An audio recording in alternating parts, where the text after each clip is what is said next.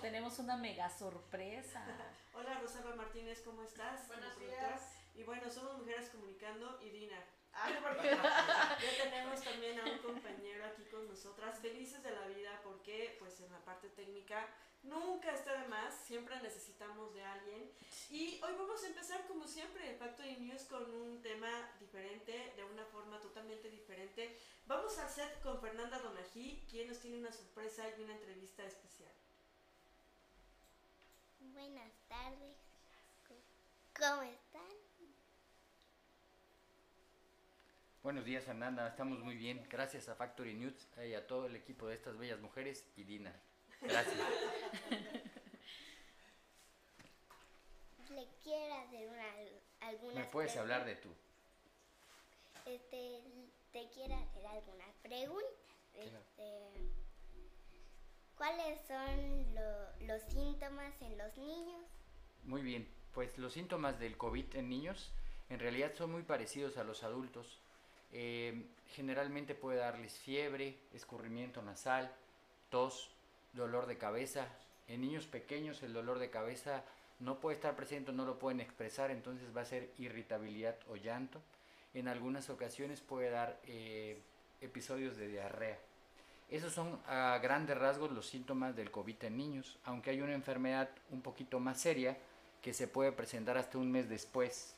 Esa enfermedad se llama síndrome inflamatorio multisistémico, en el cual los niños tienen más de cuatro días con fiebre y puede inflamar cualquier órgano, incluyendo corazón, incluyendo riñón, incluyendo hígado. Cualquier parte del cuerpo puede ser dañada hasta un mes después de que a los niños les haya dado COVID. Entonces hay que cuidarnos allí en casita. sin duda en casita y a todos los lugares que por una u otra razón tengas que asistir, tienes que cuidarte. ¿Y cómo se desarrolla? ¿Cómo se desarrolla? Pues en realidad el virus se transmite por contacto directo con una persona que esté enferma. Por eso los cubrebocas nos ayudan, nos ayudan a evitar el contagio, tanto para ti como para mí. En un espacio cerrado aquí porque no está cerrado y está abierto, por eso estás sin cubrebocas, pero idealmente eh, deberíamos de usar cubrebocas en lugares cerrados para protección de todos. Y tenemos el cubrebocas, debe de cubrir nariz y boca. boca. Es correcto. Y entonces, muchas gracias por estar aquí. No, no tienes de qué. Este, ¿Tienes alguna otra pregunta? Sí. ¿Quieres regresar a clases o no quieres regresar a clases? Bueno, sí, no. ¿Por qué no y por qué sí? Porque extraño a mi maestra y lo malo es que voy a tener maestra nueva. Vas a tener maestra nueva, eso es lo malo. Por eso no quiero regresar. Por eso no quieres. ¿Y por qué quieres regresar? Porque voy a ver a mi amiga Asma, espero. Eso. Pues eh, Y es bueno que los niños regresen a clases. es una pregunta fácil y difícil de contestar. Los niños tienen que regresar a clases y tienen que regresar a clases lo más pronto posible. Eso no se encuentra discusión. Es por tu salud mental, por ah, seguir adquiriendo conocimientos, eso es fundamental, pero tenemos que regresar a clases en el mejor momento posible. Los niños también pueden enfermarse seriamente de COVID. Incluso hay niños que pueden fallecer de COVID. Eh, es una decisión muy personal en el ámbito familiar y cada familia está viviendo ah, circunstancias diferentes. Sin embargo, debemos de tomar en cuenta en qué circunstancias se encuentra nuestra escuela. Si tienen algún buen protocolo donde exista un lavado de manos, que exista agua y jabón, que tengamos gel, que los espacios estén ventilados y que vayan pocos alumnos. Veamos que nuestros papás, nuestros maestros estén vacunados y sobre todo que el niño o en la casa no haya factores de riesgo para que alguien se pueda complicar y basado en eso tomar la decisión. En mi muy punto de vista personal, ahorita, como tú sabes, estamos viendo un incremento de casos de COVID, entonces creo que existe mucha prematurez por ir el regreso a clases sin un protocolo establecido. Entonces quizás esperarse un poquito que baje la, la ola, la tercera ola, estaría genial. Muchas gracias. Este.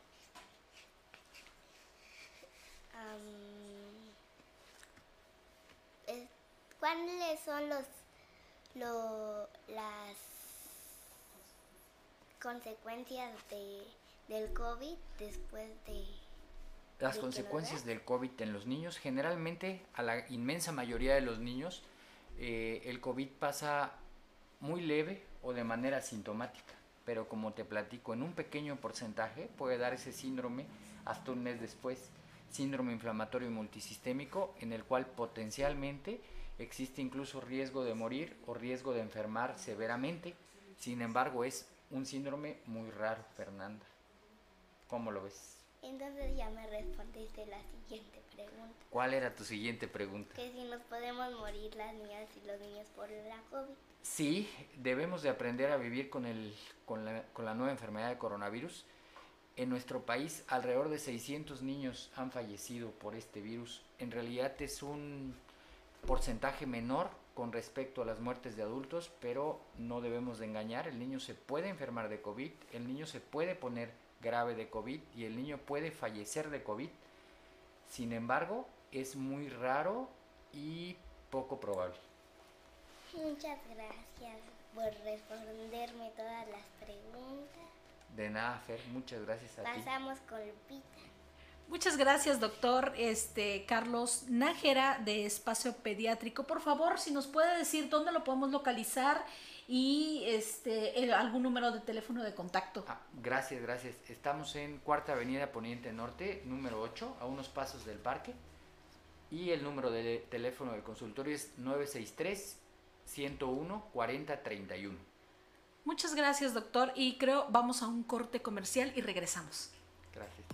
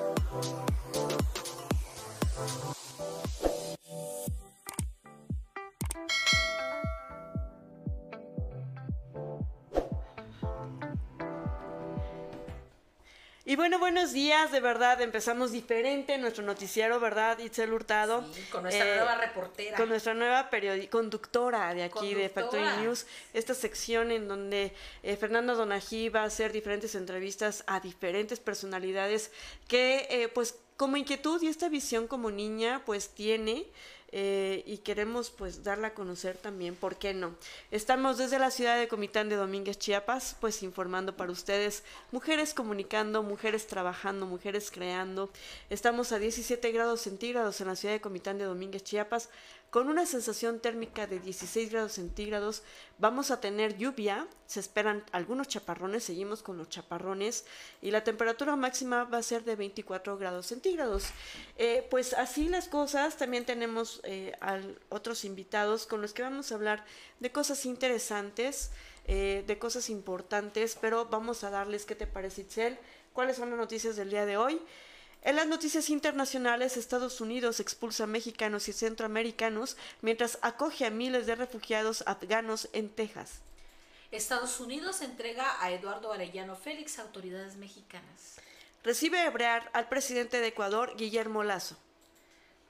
Recibe México la DEG de FMI por 12.117 millones de dólares. Me exilio, dice Anaya, da la cara, marrullero, dice Andrés Manuel López Obrador. Sube a cinco los muertos por explosión en plataforma. Diputadas electas de Morena exigen respeto a paridad en San Lázaro. En las estatales piden a padres detectar códigos del ciberacoso. Incrementa el número de tiendas sociales. Siempre si hubo bloqueo. Y bueno, mientras entramos con uno de nuestros invitados, pues vamos a darle las noticias el día de hoy. Vamos a un pequeño corte, regresamos.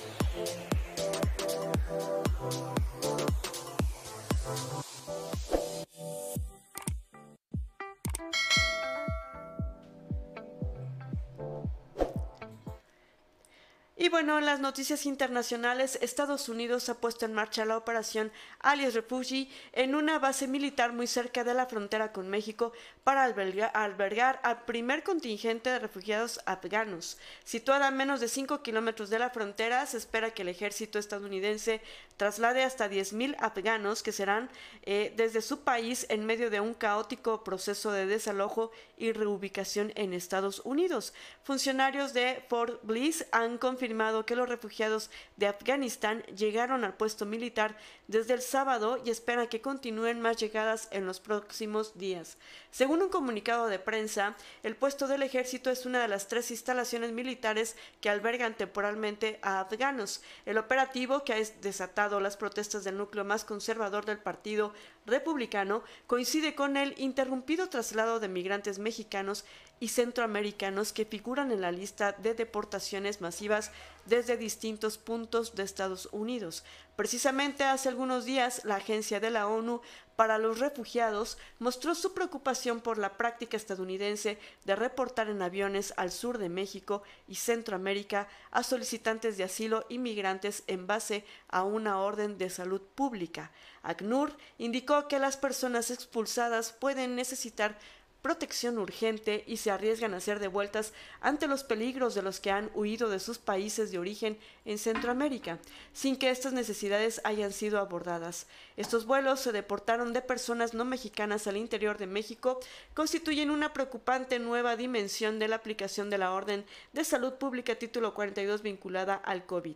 La contradictoria misión de expulsar a centroamericanos y, mexicanos mientras se acondiciona una de las más importantes bases militares en Texas para recibir a refugiados afganos han colocado en el centro de debate la política migratoria de la administración Biden, arrinconada por una tormenta de críticas por su humillante retirada de Afganistán. Así las cosas.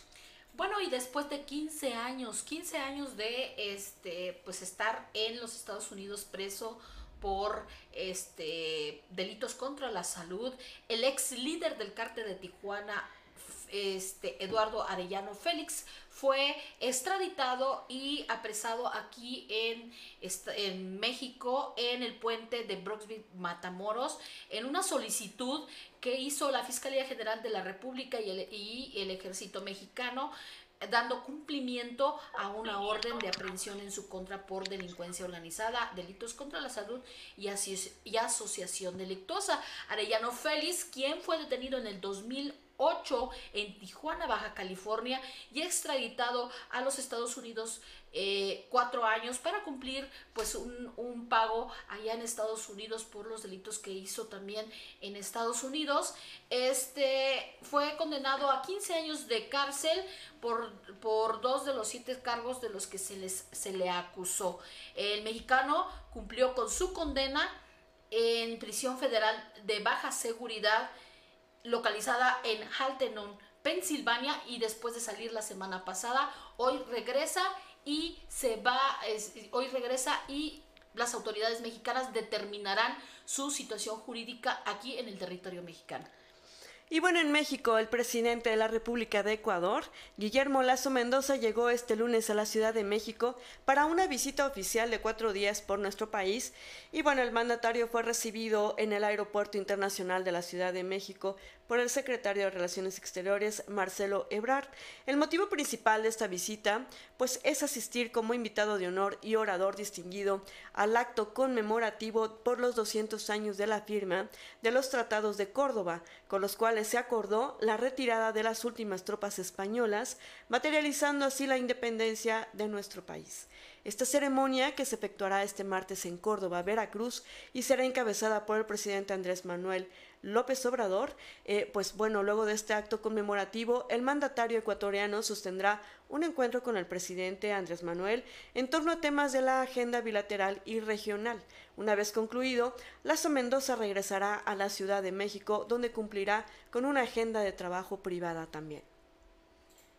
Bueno, recibe México la DEG del FMI por 12.117 millones de dólares. El Banco de México informó que este lunes se hizo efectiva la asignación general de derechos especiales de giro DEG del Fondo Monetario Internacional FMI cuya partida para México equivale aproximadamente a 12.117 millones de dólares. En un comunicado, la, la institución central precisó que la tendencia forma parte de la reserva de activos internacionales y que a su vez su uso está determinado por la ley del Banco de Moneda. Dicho marco establece que la, Reserva tendrá como único objetivo coadyuvar a la estabilidad del poder adquisitivo de la moneda nacional mediante la compensación de desequilibrios entre los ingresos y egresos de divisas del país. Así, de conformidad con la, ley, eh, con la referida ley, una de las operaciones permitidas con la Reserva de Activos Internacionales consiste en que el gobierno federal, a través de las operaciones cambiarias con el Banco de Moneda, puede contar con moneda extranjera para cumplir con sus obligaciones de divisas. Y bueno, también recibe, eh, pues acá, eh, Anaya, ya saben que es líder panista, pues se dice víctima de persecución política del gobierno federal. El presidente le sugiere ampararse y lo invita a que acuda a declarar. Y bueno, ante el citatorio que recibió de la Fiscalía General de la República, el ex candidato presidencial panista Ricardo Anaya afirmó doy la cara y me exilio, a fin de preservar sus derechos políticos ante lo que consideró una persecución política en su contra por parte del presidente Andrés Manuel López Obrador. En respuesta, el mandatario consideró que los señalamientos de Anaya son politiquería, ya que fueron sus, sus correligionarios Javier Lozano y Ernesto Cordero quienes lo denunciaron desde hace algún tiempo. Por eso sugirió al ex candidato a quien calificó de marrullero que se ampare y declare.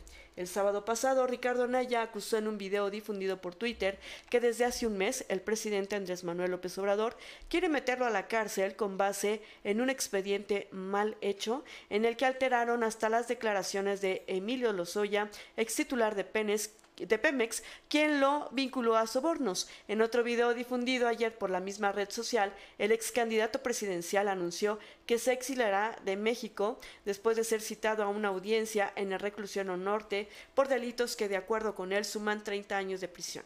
El exilio es la única alternativa para poder seguir luchando, porque dejarte eh, encarcelar por un autócrata muchas veces significa perder la batalla, dijo. Y que te quede bien claro, Andrés Manuel, yo no me escondo ni huyo, doy la cara y me exilio con mucho dolor de mi país para poder seguir luchando, expresó en ese video.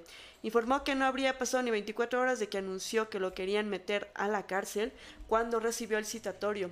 Asimismo, recordó que el presidente publicó en Facebook que si la Fiscalía y el Poder Judicial lo acusan de corrupción y es inocente, que no se ampare ni huya.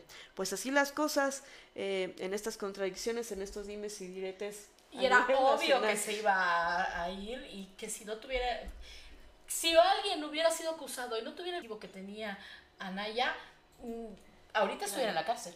Así es. Así es que pues vamos a ver qué pasa, porque Anaya sí ha declarado que quiere ser presidente o quiere eh, ser candidato para presidente de la República en el 2024. Después de esto, quién sabe. Quería. bueno, que ahorita algunos presidentes, aunque tengan las manos sucias, pueden accesar muy fácilmente a ser presidentes de la República. Así es. Y bueno, fíjate que vamos a seguir con, con las notas más adelante porque tenemos a un invitado muy especial. Eh, de acuerdo a la nota que diste ayer, Itzel, eh, con respecto a la cantidad de embarazadas que están ya eh, con COVID, eh, qué es lo que puede pasar. Pues tenemos al aire al doctor Roberto Adriana Bendaño, él es ginecólogo muy reconocido en la región. Buenos días, doctor, ¿cómo estás? Hola, Lupita, buen día, a la orden.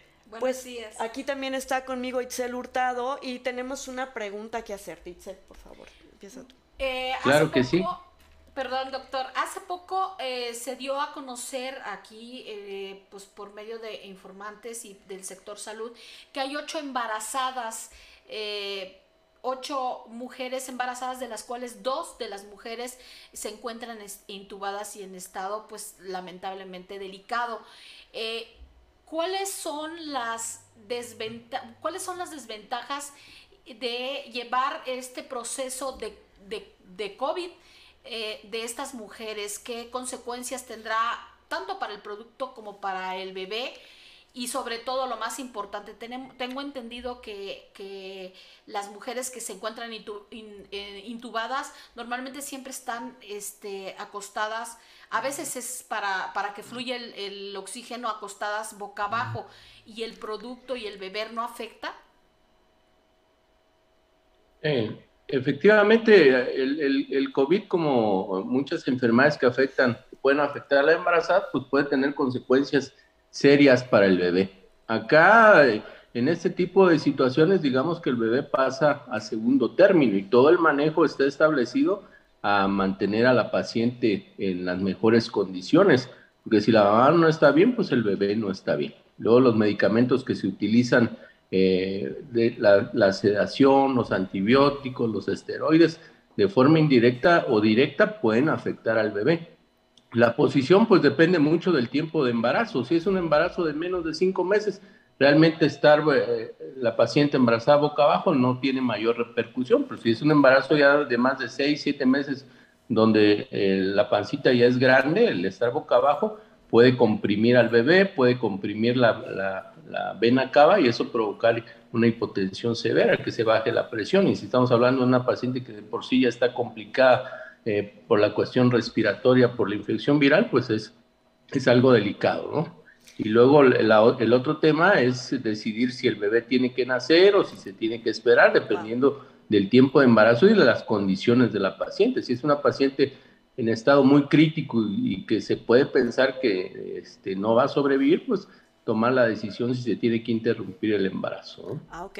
Entonces, esta enfermedad sí puede repercutir en una decisión de a quién salvarle la vida.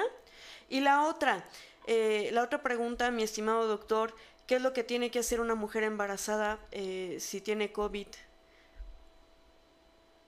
Igual que las demás, los demás pacientes que no, que no están embarazados, el, seguimiento prácticamente es es el mismo, ¿verdad? Generalmente, eh, afortunadamente, la paciente embarazada eh, no, no tiene un mayor riesgo que eh, la paciente que no está embarazada. ¿verdad? Al parecer le, le, va igual a la paciente embarazada a que los que no están las que no están embarazadas. No aumenta significativamente el riesgo en la embarazada, al menos que tenga ya factores de riesgo como la diabetes y la hipertensión.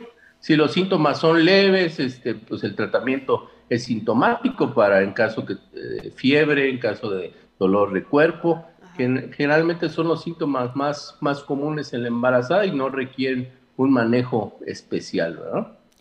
¿Les da menos la enfermedad si las embarazadas se vacunan?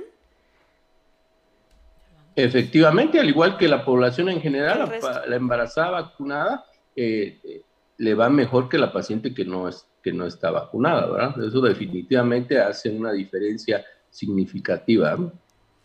¿Por qué cuando, por ejemplo, eh, vas a los centros de, vacunación y dicen, si tienes determinada meses de embarazo, sí te puedes, sí te puedes vacunar? Y, ante, y, antes de, creo que la cuarta semana, sexta semana, te, este, no te puedes eh, vacunar al menos que sea bajo tu propio riesgo. ¿Hay algún riesgo si te vacunas antes de determinadas semanas de embarazo? El problema con la vacuna, al igual que con algunos medicamentos, son vacunas que son nuevas y que hay muchas cosas que todavía no se han estudiado a fondo y una de estas es la teratogénesis. La teratogénesis se refiere al daño que puede causar alguna sustancia, medicamento sobre el, bebé, el embrión que se está formando. Siempre la etapa más crítica en el embarazo son las primeras semanas, que es donde el embrión se está diferenciando, está formando el cerebro, los intestinos, el corazón y toda sustancia, eh, medicamento, vacuna que actúe en esas semanas puede alterar precisamente esa embriogénesis y causar problemas. Específicamente en la vacuna del COVID, hasta ahora no se ha identificado que tenga un efecto teratogénico, al menos importante. Hay muchos estudios que se están corriendo para determinar la seguridad. Por eso, al menos acá en nuestro país, se estableció que era segura a partir de la semana 9, porque después de la semana 9 se supone que ya toda esa diferenciación ya sucedió y, en teoría no debe haber mayor problema, ¿verdad? Pero es una vacuna que realmente es muy segura y muchas pacientes embarazadas les da miedo por, el efecto que pueda tener sobre el bebé. Pero como la mayoría de las demás vacunas que se usan para otro tipo de enfermedades, son, son muy seguras durante el embarazo. Claro, eso yo iba a preguntar, eso pasa con la vacuna, pero si le da COVID a la embarazada, no sé si el tipo de medicamentos que reciban puede afectar al bebé. Me imagino que todavía no se tiene bien establecido o bien estudiado este tema. Efectivamente, depende de, la severidad del cuadro que le dé a la embarazada. Como te digo, la mayoría de embarazadas les da un cuadro leve en el cual no requieren mayor medicación probablemente se le pueda dar este, algún medicamento para el dolor o para la fiebre, que generalmente lo que se usa y que es seguro durante el embarazo es el paracetamol, que no tiene mayor efecto adverso sobre el bebé. Pero si ya es una paciente que se está complicando y requiere esteroides o algún otro tipo de medicamentos para, para mejorar la situación respiratoria, pues ahí sí puede haber problemas para el bebé. Pero acá se antepone ante todo pues la salud de la mamá, ¿verdad? No podemos decir, no voy a ponerle este medicamento porque le puede afectar al bebé y la mamá se complica más, ¿no? Es, es, es una situación difícil. En el hospital este, COVID hay ya ocho pacientes eh, embarazadas pues que han estado en este pues en este centro respiratorio. Se sabe que en el covid ya van con síndrome sin, con pacientes que ya tienen deficiencia respiratoria y que, son de graves a, muy graves. Esto ya quiere decir que, que sí puede alarmar un poco para este como síndrome de que no se están cuidando a, a, esta factor, a estas a estos a las embarazadas o, este, es de preocuparse que ya haya tantas embarazadas en, el con la enfermedad. con la enfermedad o todavía este, las medidas preventivas se están llevando a cabo de manera segura? Es que hay muchas embarazadas y hay muchos pacientes en general, ¿no? El problema ahorita es que hay un, brote importante y hay mucho, muchos pacientes que están infectados, ¿no? Embarazadas y no embarazadas. Si la embarazada, al final de cuentas, se infecta igual que, que la población general, ¿no?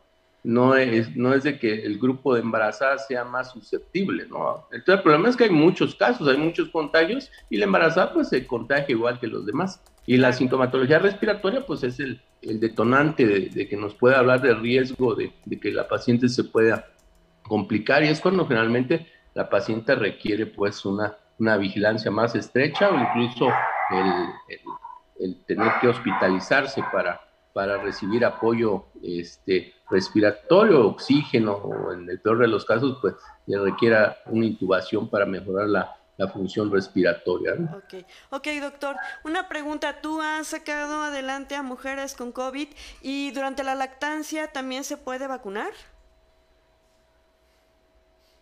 Efectivamente es muy segura la vacuna durante el periodo de lactancia, no, no indicada. ¿eh? ¿Y tú has ayudado a pacientes con COVID? Tenemos muchas pacientes embarazadas con, con, con COVID. Afortunadamente la mayoría de pacientes tienen síntomas leves que no han requerido este, pues, una atención hospitalaria o un apoyo ventilatorio. Pues, ¿dónde te podemos localizar, doctor? De verdad que eres un gran ginecólogo, sabemos de tu reputación, conocemos eh, de cerca cuál ha sido tu trabajo. ¿Dónde te podemos localizar? Sí, Lupita, gracias. Estamos acá en el, en el Boulevard, Boulevard Belisario Domínguez Sur 162 prácticamente estamos frente al Banco Santander de la, de la central de, Abastos. Ok, perfecto. Pues muchísimas gracias, doctor Roberto Adriana Bendaño, pues un ginecólogo muy reconocido aquí en la región, eh, pues aquí en la ciudad de Comitán de Domínguez, Chiapas. Muchísimas gracias por la entrevista. Muchas gracias a ustedes. Buen día. Buen día. Buenos días. Bueno, y, regresamos con las noticias. Este, seguimos con las noticias nacionales y sube a cinco los muertos por la explosión de la plataforma luego de que Andrés Manuel López Obrador dijera en la mañanera que hay una persona muerta, eh, un fallecido lamentablemente sobre la explosión de este domingo de la plataforma Q Alfa, pues el, el director general de Petróleos Mexicanos Pemex Octavio Romero Oropesa dio a conocer que tras la explosión de la plataforma localizada en la sonda de Campecha, de Campeche. Lamentablemente el saldo es de cinco fallecidos, seis lesionados y eh, pues dice, menciona que eh, aunado a lo que es el este huracán que ya azotó pues parte de la del, de Veracruz y Quintana Roo, Ahora se va el incendio ocurrido en la plataforma EQA2 del pasado domingo lo que detuvo la producción de 125 pozos y 421 mil barriles por día. Informó Petróleos de México que se trata de una pérdida diaria de casi 24.9 millones de dólares al valor de la mezcla mexicana de 59.16 dólares por barril, vigente al momento de la catástrofe. En conferencia, el director general de la, de la petrolera, de la petrolera Octavio Romero Oropesa explicó que la afectación por los barriles que se dejó de, de producir fue para detener las operaciones en el activo de producción de Q Malov Saab en la sonda de Campeche. Esta falta de operación se representa en 24% del promedio de, producción diaria del Pemex de 1.7 millones de barriles promedio. Lamentamos las pérdidas humanas, esperemos que se, que se recuperen los heridos y que se encuentren las personas desaparecidas. Y bueno, vamos a, interrumpir la transmisión de este eh, noticiero